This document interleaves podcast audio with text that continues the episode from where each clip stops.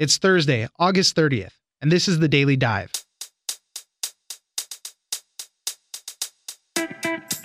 There's a big food fight in Missouri over the use of the M word, meat.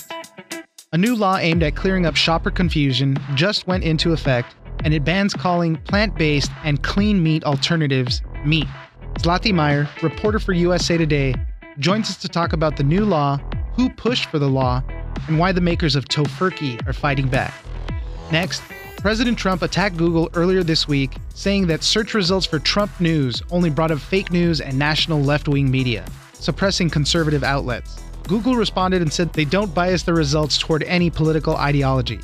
But how does Google organize their search results? For that, we turn to Jefferson Graham, host of the Talking Tech podcast, to find out why everyone's search results are different. Finally, we might be close to losing another American icon, Insiders are saying that Sears may be close to the end. With closing stores and a CEO that many are saying has been dismantling the company for years, Sears has become the weekend at Bernie's of department stores. Erica Pandey, global e commerce reporter for Axios, joins us to talk about the fall of Sears. It's news without the noise. Let's dive in.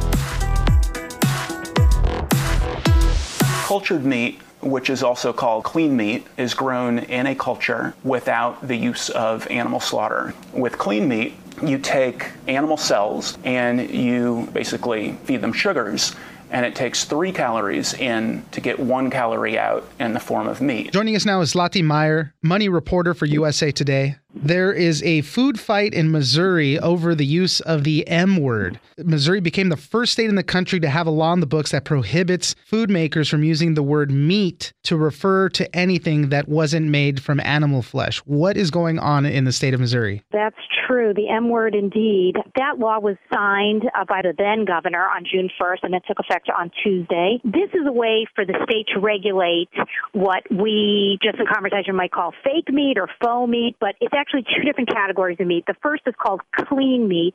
This is also known as lab grown meat. It's made of cultured animal tissue cells. Then there's also something called plant based meat, and that is protein that's made from ingredients such as soy or tempeh that essentially are plants. And what the essence of this is the rancher community, which is basically represented by something called the Missouri Cattlemen's Association, they don't want anything called meat unless it comes from an actual animal, be it cattle deer or poultry. And they're saying that they brought this suit forward because they wanted to make sure that consumers know what they're getting. And they cited that there was a lot of shopper confusion and that people didn't know or possibly wouldn't know what they were getting, especially once the lab grown meat came into effect. That's really what the focus of the suit was, but that's the grounds that they were suing on. That's right. So earlier this week, a company that makes tofurky, which is a turkey-esque product made out of tofu, filed an injunction in a Missouri federal court asking that this statute not be enforced. And one of the things they're saying is there is no confusion. People know that these new products exist, and no one is confusing this with your traditional all-American, say, beef burger or chicken cutlet. That's the whole point of those things is that they're marketing to people that don't want to eat animals and they're clearly labeled all the time. I mean, I go through these aisles all the time. They're clearly labeled as plant based or, you know, as you said, the tempeh or the seitan or the tofu. It's clearly labeled so that you know it's not meat because people that are buying those don't want the animals. Right. Well, there is always the crowd of people that knows exactly what they're seeking. Their concern is probably more people that are not so well versed in the vegan or vegetarian world of vocabulary. So they're saying there might be an accidental switcheroo, if you will. Some of these products use words like bologna slices or another one that we see as pepperoni and they might be confused they might not realize it but in the lawsuit the tofurky folks and their code plaintiff, which is called the Good Food Institute. It's a Washington, D.C. based advocacy group, says, no way. We know a spade's a spade and we know meat is meat. And the stuff that our clients and this crowd in the faux meat space is selling, nobody is making mistakes. Another point that they raise in that lawsuit filed earlier this week is they say it's a First Amendment issue. They say this is really unconstitutional, which is why the lawsuit was filed in federal court as opposed to a Missouri court. They're saying we can use the word meat the way we want to use the word meat. Furthermore, they pointed out that the word meat also has been used historically to refer to the edible part of a nut or the edible part of a fruit. So this sort of purity, if you will, of the use of the word meat, they feel doesn't really fly in this case. Right. It's going to be interesting to see how this countersuit plays out. We had a similar situation with this uh, food startup called Hampton Creek, which they made a product called Just Mayo, and they got sued saying you can't use the word mayo because it's not real mayonnaise. It's not made with eggs. They ended up dropping the suits. They ended up changing the name and everything but this because they were facing that losing battle. It, it, was not made with eggs specifically, and you couldn't use the name. It might be a similar situation here where they are facing that uphill battle. That's right. And this is not a battle that is unique to the state of Missouri. This is something we see playing out on the federal stage as well. In June, for example, the U.S. Food and Drug Administration announced that they were going to regulate lab grown meat. Traditional animal proteins have been the jurisdiction of the U.S. Department of Agriculture. So we sort of see even on the federal level a sort of shifting of thought. One marketing expert that I spoke to said using the word meat helps the consumer rather than the companies making it in that the consumers now who are not familiar with these products know how to use it. He called using the word meat for non-animal meat products as sort of a shortcut. Like, hey, instead of putting this patty made of cow on my barbecue grill, I will make this plant-based meat patty on my barbecue. So that word meat helps people replace one product with another while they're just walking through a supermarket aisle. Right, but that also might be another reason why the Missouri Cattlemen's Association was fighting this so hard is because the meat substitute market is expected to grow exponentially again. I mean, they're going to be a 7.5 billion industry by 2025. Last year it was about 4.2 billion dollars. So it's eating up some of their market share possibly, and that's another reason why they might want to eliminate the use of the word meat. That's true. That's true. And we see a similar issue unfolding in the dairy space where people have used the term almond milk for a while or cashew milk and soy milk. Right. And it does put these other companies in a bind because now you have to find other creative ways to name your products. That's an interesting fight over the M word. Zlati Meyer, money reporter for USA Today. Thank you very much for joining us. Thank you for having me.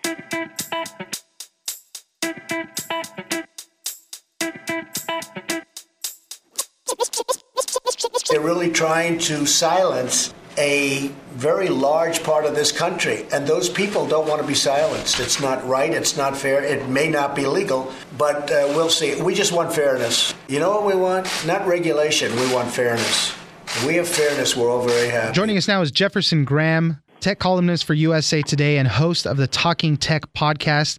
So the other day, the president went on to Twitter, his favorite outlet there, and, and uh, started bashing Google, saying that search results for Trump news is only reporting or showing fake news media. In other words, it's rigged for him and for others. Uh, he was basically saying that Republican or conservative outlets are not getting placed up in the rankings. And he went on to say that 96% of the results on Trump news are from national left wing media. Google responded to that. What did they say about how they rank their search results? That their search results are like Switzerland and there's no ideological uh, bent to them. I will also say that one of the articles that he objected to was from Fox News. So the basic thing about Google is it's a popularity game, and the whole way that Google started was that if a lot of people link to something and like it, it goes to the top. It's all based on popularity they hold secretly their algorithms. They're not going to tell everybody how it works exactly, but we do know a lot about it. As you said, it's a popularity contest. They used to do uh, to use this system called the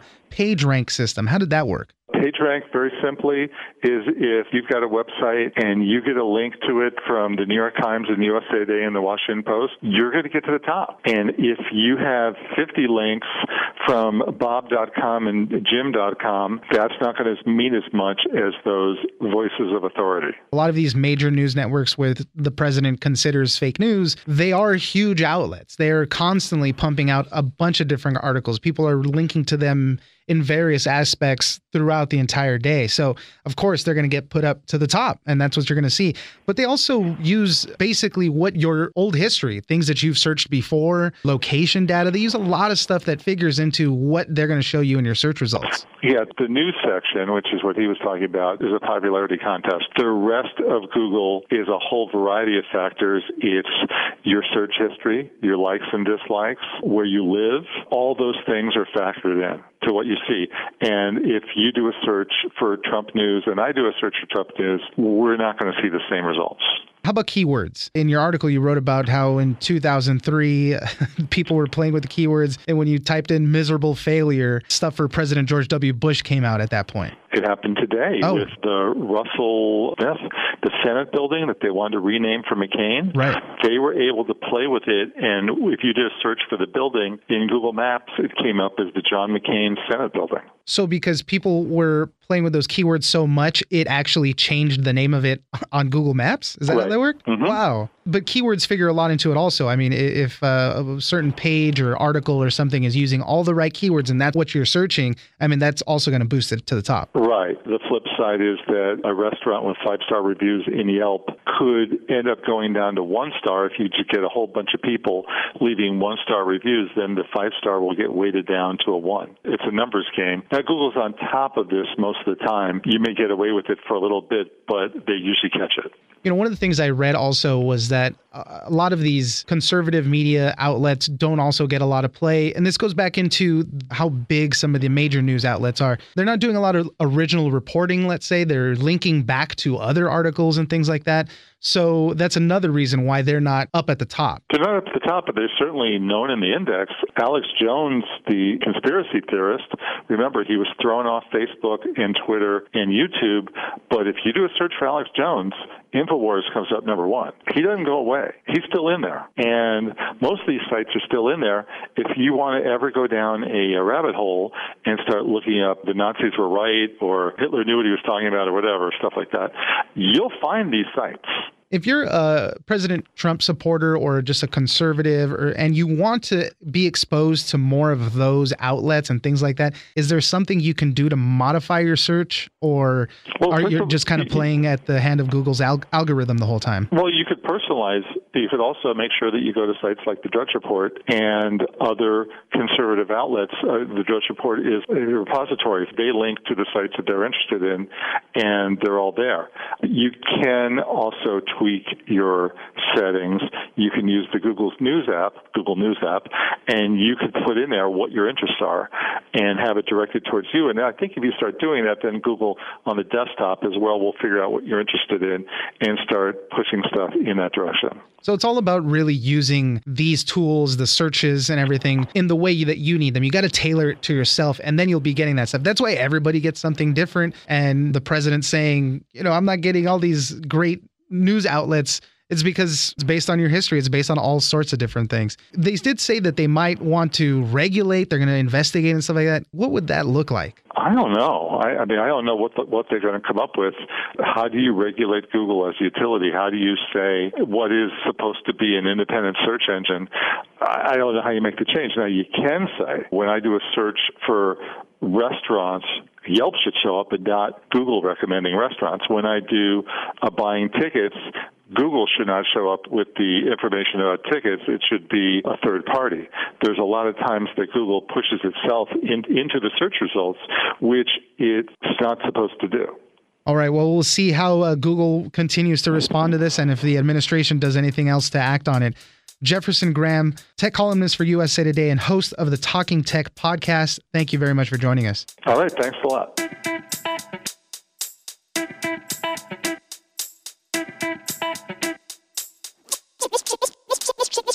Probably can't guess where you can find all this under one roof. Probably not at the stereo store at the mall. Probably not at the TV shop. Or the computer center across town. You'll find all this at Sears. Joining us now is Erica Pandey, global e commerce reporter for Axios.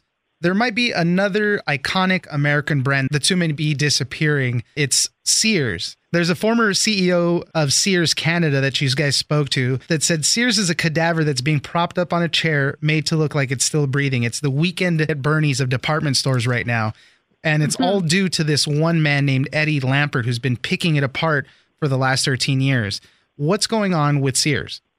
Has been clobbered by the rise of e-commerce just like any other department store or mall, but because of its iconic role in American culture, I mean, it was the first place to sell fake Christmas trees. For 125 years, Sears' demise has been probably chronicled more than any other. And the way that it's fallen has really fallen on Eddie Lampert. His critics say that, and, and every analyst on Wall Street that watches Sears, I guess there's no more left, but when there were, that's who they pointed to. And that's because Lampert is involved in Sears as a CEO of Sears, but also through his own hedge fund, ESL Investments. And through that, he has stripped away all of Sears's crowning jewel. So there's its actual physical spaces, its stores, and its its real estate. There, some of its iconic brands like Craftsman, and the most recent one is Kenmore, the the appliance giant that everybody knows well. That's a household name that is up for sale, and that you've got Eddie Lampert putting it up for, for sale through Sears, and his own hedge fund coming back around and offering to buy it himself.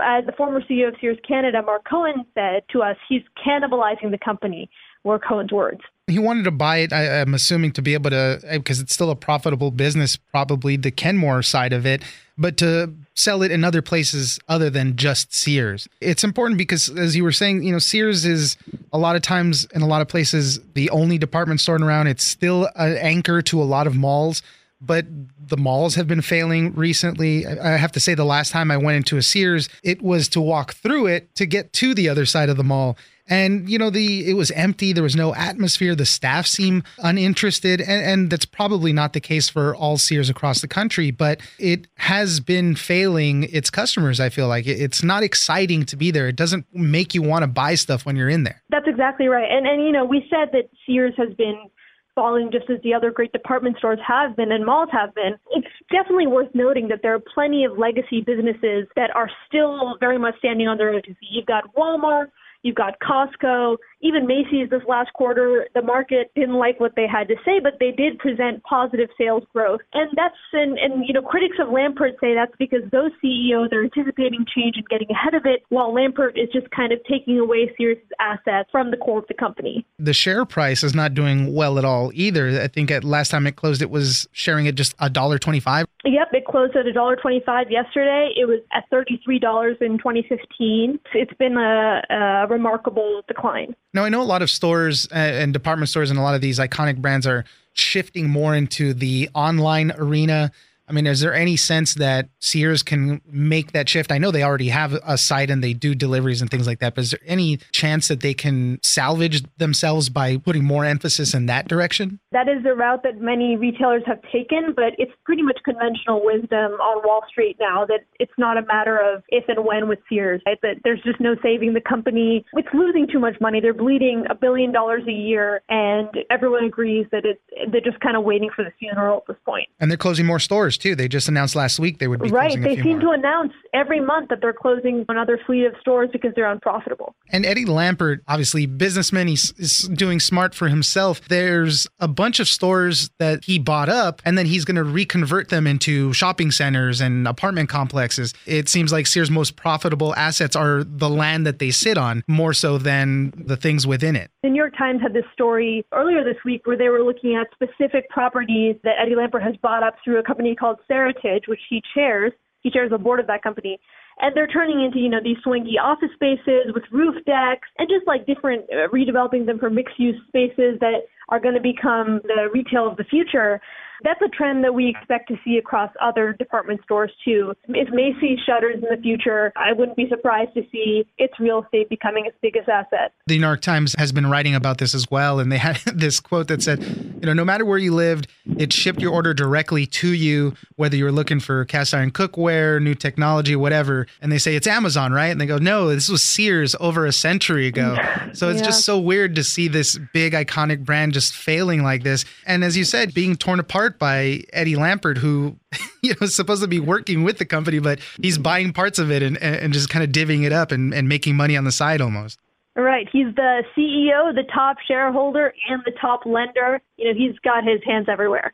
Wow. Well, it'll be interesting to see if it's a possibility to turn around. But as you said, a lot of people are getting ready for the funeral already for Sears. Erica Pandey, global e commerce reporter for Axios, thank you very much for joining us. Thank you so much.